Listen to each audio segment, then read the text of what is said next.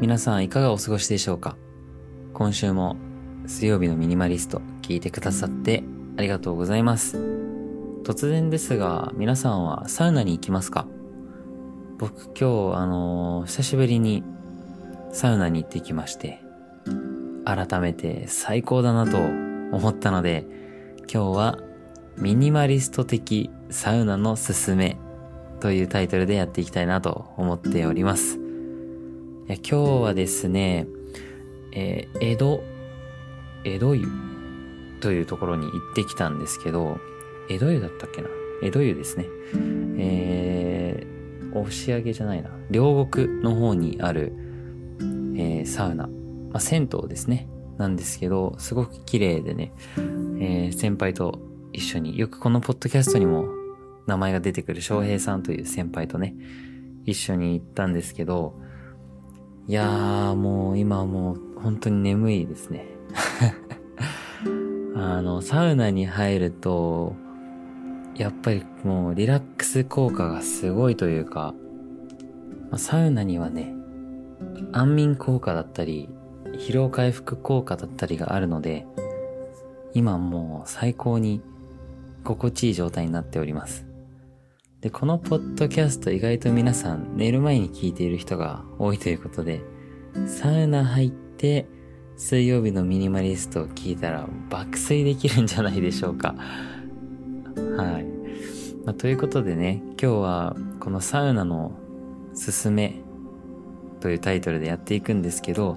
今日話すことは、えー、まあ、サウナの効果ですね。どういう効果があるのか、どういうメリットがあるのか、みたいなところと、えー、ノイズが減るっていう話と、で、最後に僕がおすすめするサウナを3つ紹介して終わりたいなと思います。ぜひ最後まで聞いていってください。で、サウナとか今まで全然興味なかった人もね、あの、これを機に少しでも興味持ってくれたらなと思います。最近流行ってますからね、サウナ。サウナブームと言っても過言ではないのではないでしょうか。結構サラリーマンの人とかもですね、まあ休日にサウナに行ってるんだよっていう人結構会うんですよね。SNS とか見てても今日サウナ行ってきたみたいなストーリーズで載せてたりとか Twitter に書いてたりする人がだいぶ昔に比べて増えてきたなと思います。僕は昔スポーツとかやってたんで、その、シャワー入るときにジムとかでね、サウナがあってそのまま入るみたいなことはよくやってたんですけど、最近このサウナブームでちゃんとしたサウナの入り方みたいのが提唱されているというか、なんか明確にこう提示されてて、それ通りに入ったらもう本当にもう、うーん、最高ですね。言語能力が小学2年生みたいになってますけども、最高しか言えないですね。はい。ということで、早速じゃあ、えー、今日のテーマに入る前に、いつもの、えー、オープニングじゃないですけど、この番組の説明をさせていただきます。はじめましての人、こんにちは。えー、水曜日のミニマリストは、普段の生活がもっと豊かになるミニマリズム、そして人生のヒントについてお届けしています。今日も、あの、あれですね、もう頭が 回ってないですね。もうぼーっとしちゃって。はい、今日も最後まで聞いていってください。で、毎週水曜日に配信してるので、まだ登録がお済みでない方は、ぜひ登録ボタンを押してください。はい、ということで、えー、まずですね、最初にお伝えしたいポイントは、やっぱり自律神経の話ですね。交感神経と副交感神経の話ですね。皆さん、携帯とか、パソコンとかディスプレイとかずっと見てて疲れが取れないなーっていう方いませんか？実はこれ自律神経の乱れが関係していてでそれで疲れが取れないということにつながってるんですねで、実はサウナに入るとこれが改善されます。で、これを、まあ、サウナ後というか、サウナ入ってる人たちは、整うと言うんですね。整ったって言って、こう、サウナから出てくるわけですけども。この整うって何かっていうと、体がリラックスしていて、頭が興奮した状態のことです。サウナって10分ぐらい、まあ、8分ですね。90度ぐらいの部屋に入って体温を思いっきり温めて、で、その後水風呂に入って、で、最後外気浴みたいなことをするんですけど、今からちょっとペンというメディアに書いてあることを読み上げますね。高温のサウナと水風呂による超温冷交代浴はその温度差からもわかる通り実は体に負荷をかける行為です。その結果体内は交感神経が優位となりアドレナリンなどの物質が放出された状態に。そしてそのまま外気浴や休憩へ移行すると神経は副交感神経の優位へと速やかに切り替わりますがアドレナリンの代謝には時間がかかるため体内に残ったままつまり体はリラックスしているのに頭は興奮中となるのですこの高揚感が得られる感覚を整ったと表現するのですただしこの状態が続くのはアドレナリンが代謝されるまでの約2分間だけです。と書いてます。僕ちょっと今アドレナリンって言えなかったですよね いつもカミカミで、はい。やらせてもらってるんですけども。はい。ということでこれどういうことかっていうと、まあ、頭がめっちゃ起きてるけど体が超リラックスしてるみたいな。なんか、その高揚感が整ったということらしいです。で、この整うことでどんな効果が効能があるのかっていうことなんですけども冷え症や自律神経失調症不眠症に効くと思われますと書いていますでちょっとこの続き読んでいきたいんですけども自律神経の乱れに効果的だと思われます加齢により自律神経の機能は徐々に低下しますがサウナにより機能が上昇します疲労により自律神経の機能が60歳代まで下がっていた30代の方が20代まで回復した例もありました。冷え症や不眠症の方にもおすすめです。眠気のスイッチは実は体温の分布にあります。体、ん？体、体がオンの時は深部体温が高く皮膚表面の僕読むのめっちゃ下手ですね。すいません。えー、皮膚表面の温度が低くなりますが、オフの時は逆になります。サウナから出た直後は超温の状態。その後数時間かけて元の深部体温よりも低くなる一方で、皮膚表面が高くなり超オフの状態になります。結果、眠りが良くなり深い睡眠が取れるようになるのです。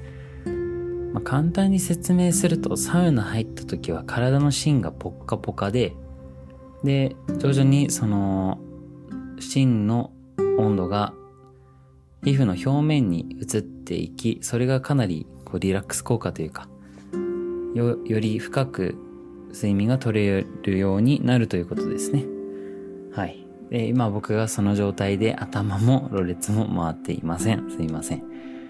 でまあ、これがですね、すごくおすすめで、僕も、あのー、まあ、本当に、不眠症まではいかないですけど、なかなか寝れないなっていう日が続いてたことがあるんですね。まあ、仕事も IT 関連だったんで、やっぱりずっとパソコンの前にいて、パソコンの画面を見て、で、パソコンを見てない時は携帯を見てみたいな生活が続いていたんで、やっぱり夜、そういうブルーライトに当たっていると、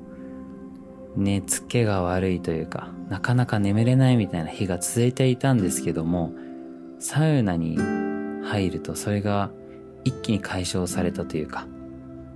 こんなに夜眠くなるんだってびっくりするぐらい眠気が襲ってきてですね、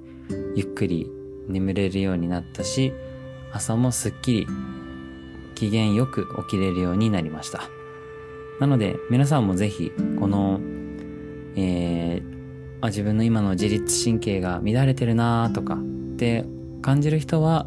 サウナという方法もおすすめかもしれません。で、二つ目のポイントに移っていきたいんですけども、僕がこのサウナでやっぱり一番いいなと思うポイントは、やっぱりサウナって瞑想効果があるんですね。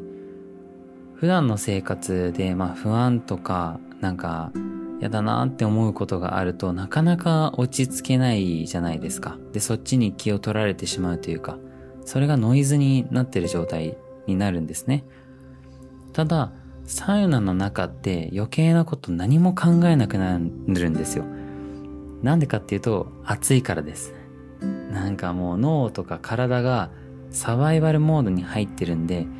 なんか嫌なことを考える暇がないんですね。サウナに入ったことがある人ならわかると思うんですけど、サウナのドアを開けた瞬間、もわっと熱気が顔にぶつかってくるじゃないですか。その瞬間、熱って思って、で、そのまま中に入って、やっぱり暑いなと。で、座って、で、いつ入ったかわかるように、こう時計を見て、で、あ、この針がここまで行ったら出ようっていう風なのを覚えておいて、で、そこから何も考えれないですよね。暑さとの戦いなんで。で、暑いな、暑いなと思って、もう一回時計見て。で、あ、もう限界だと思って出て、で、そこからすぐに水風呂に入るので、体を流して水風呂に肩まで浸かるので、もうなんか悩み考える暇なんてないですよね。自分の嫌な、なんか、自分の生活の中で起こった嫌なこととか、なんか人に言われて、なんか傷ついたこととかを考える暇がないんですよね。もうその瞬間瞬間を思いっきり生きてる感覚になります。だからノイズが全くない状態ですね。でそこから水風呂入って、で、水風呂で体を冷やして、で、体を拭いて、で、外気浴って言って、基本的にサウナがあるところって椅子が置いてたりとか、で、まあ露天みたいな、露天風呂みたいな外にお風呂があるところだと椅子とかも置いてあると思うんですけど、その椅子に座ってですね、こう外の風を感じて、で、もうその状態でかなり極限の瞑想状態だと思うんですよ。で、思考がめちゃめちゃクリアになります。これを正しくやれば、本気で意識が飛びそうになります。どっか行っちゃいそうになるんですよね。本当に気持ちいいんですよ。でこれは僕の見解なんですけど、90度ぐらいの部屋に8分も入って、で、その後5度とか4度の水に入って、で、その状態ってかなりサバイバルじゃないですか。もう生きることに必死だと思うんですよね、自分の脳と体は。で、そこから、外の気持ちいい外気浴で、脳は生き残ったってなると思うんですよ。で、その瞬間って最高のご褒美だと思うんですね、脳にとって。死ぬかもしれなかったのに、今生きてるっていうのを、こう、好意的に感じさせることができるのがサウナなのかなと。で、その外気浴で最高にご褒美を自分に与えて、超リラックスして、で、そのままゆっくり夜も眠れると。これってもう最高じゃないですか。だからやっぱり今の時代サウナって流行ってるのかなと。やっぱりみんなストレスも抱えてますし、携帯をずっと見てますし、で、嫌なこともたくさんありますし、乗り越えなきゃいけないことも、この、このポッドキャストを聞いてる人もね、あると思います。で、それを、そのストレスを好意的に下げることができるのがサウナだなと思っています。さあ、ここまでこのポッドキャストを聞いている人はそろそろサウナに入りたくなってきたのではないでしょうか。ということで、えー、今からですね、僕がおすすめのサウナ3つをご紹介したいなと思います。早速行ってみましょう。えー、ということでね、最初は、今日の最初、今日の冒頭でもう出てきた江戸湯というのが一つ目に紹介したいサウナです。江戸湯というのはですね、ちょっとウェブサイトを見ながら説明していきたいなと思います。江戸湯って僕言ってましたけど、なんか江戸湯かもしれないですね。江戸は普通の江戸なんですけど、その後湯が遊ぶで湯ですね。で、コンセプトページに書いてあるのが、美しい人の羽休め。ここは東京両国。和モダンを基調としたリラクゼーションスパ江戸湯がある。都会の喧騒から一歩離れ、極上のリラックスを味わう場所。白銀のひときわ大きなのれんをくぐれば、鮮やかな紅色の江戸切子が目を引くカウンターが出迎える。かつて人々に愛された江戸の湯屋のように、ある時は癒しの湯どころであり、至高の旅へと誘うエステサロン、また、ある時は職人手作りの味を楽しめる食事どころであり、自由気ままなワーキングスペースとなる。そのすべてが心身を解き放ち、あなたを内側から輝かせる。美しい人の羽休めスパ、江戸湯。かっこいい。いいですね。すごく素敵なコンセプトだと思います。こちらですね、場所が両国にありまして、東京ですね、の両国にありまして、えー、地下鉄大江戸線から1分で行けるそうです。で、気になる、まあ、時間と料金なんですけど、11時から次の日の9時までやっているので、一晩過ごせるそうですね。で、金額が、えー、2750円ですね、大人が。で、会員になると、えー、2350円か。あ、で、ちなみに深夜は、えー、追加料金があって1時間ごとに340円と書いていますね。はい。すごい素敵な場所で、今日行ってきたんですけど、で、あの、ワークスペースも利用させてもらって、すごく快適に過ごせました。長時間いるのもおすすめだなと思います。ぜひ気になる人は行ってみてください。で、二つ目なんですけど、二つ目に紹介したいのは、六本木にあるカンデオホテルですね。こちらは、まあ、温泉だけに行く、サウナだけに行くっていうよりも、宿泊込みでサウナに行きたい人向けですね。六本木の街を感じれるし、そのサウナ以外の露天風呂からも東京タワーが見れるんですね。部屋もすごく綺麗で、で、そんなに高くないんですよ。一人、えー、5000円、5、6000円で泊まれるすごく素敵なホテルで、で、サウナも水風呂もあって、とてもおすすめです。すいません、カンデオホテルじゃなくてカンデオホテルズ六本木ですね。何軒かあるらしくて、僕は六本木しか行ったことないんですけど、すごく良かったです。サウナがですね、サウナと、まあ、大浴場というか、が最上階にあって、スカイスパと言われてるらしいんですけど、景色も良くて、本当にいい感じの場所です。なので、えー、カンデオホテルズ六本木さんを使う場合は、えー、まあ、チェックインしてサウナに入って、で、六本木の街で飲んだり食べたりして、また戻って、サウナに入って、で、部屋に戻って爆睡するというコースがいいんじゃないでしょうか。ただですね、今、ちょっとウェブサイトで調べたんですけども、えー、女性のお風呂はサウナじゃなくてミストサウナらしいので、そこだけちょっと気をつけてください。なんか、あの、やっぱりミストじゃないサウナの方が整うっていう、あの、好みの方がいると思うので、えー、ミストサウナはちょっと違うかなって思ってらっしゃる女性の方は、えー、カンデオホカンデオホテルズさんではなく、えー、別の場所の方がいいかなと思います。男性のサウナは、あのー、ちゃんとしたっていうのはあれですけど、一般的に知られてるような、もうザ・サウナみたいな、まあドライサウナですね。なので安心してご利用ください。そして三つ目に紹介したいのがですね、ちょっと遠くなってしまうんですけど、神奈川県にある大磯プリンスホテルさんですね。ホテルっていう名前がついてるんで、宿泊しないと使えないのかなって思うかもしれないんですけど、サウナだけ使うことも可能です。こちらですね、女性の方に本当におすすめです。インスタ映えするし、すごく綺麗ですし、なんといってもね、インフィニティプールがついてるんですよ。こちらの施設すべてあの、サウナもプールも水着を着たまま入るんですけど、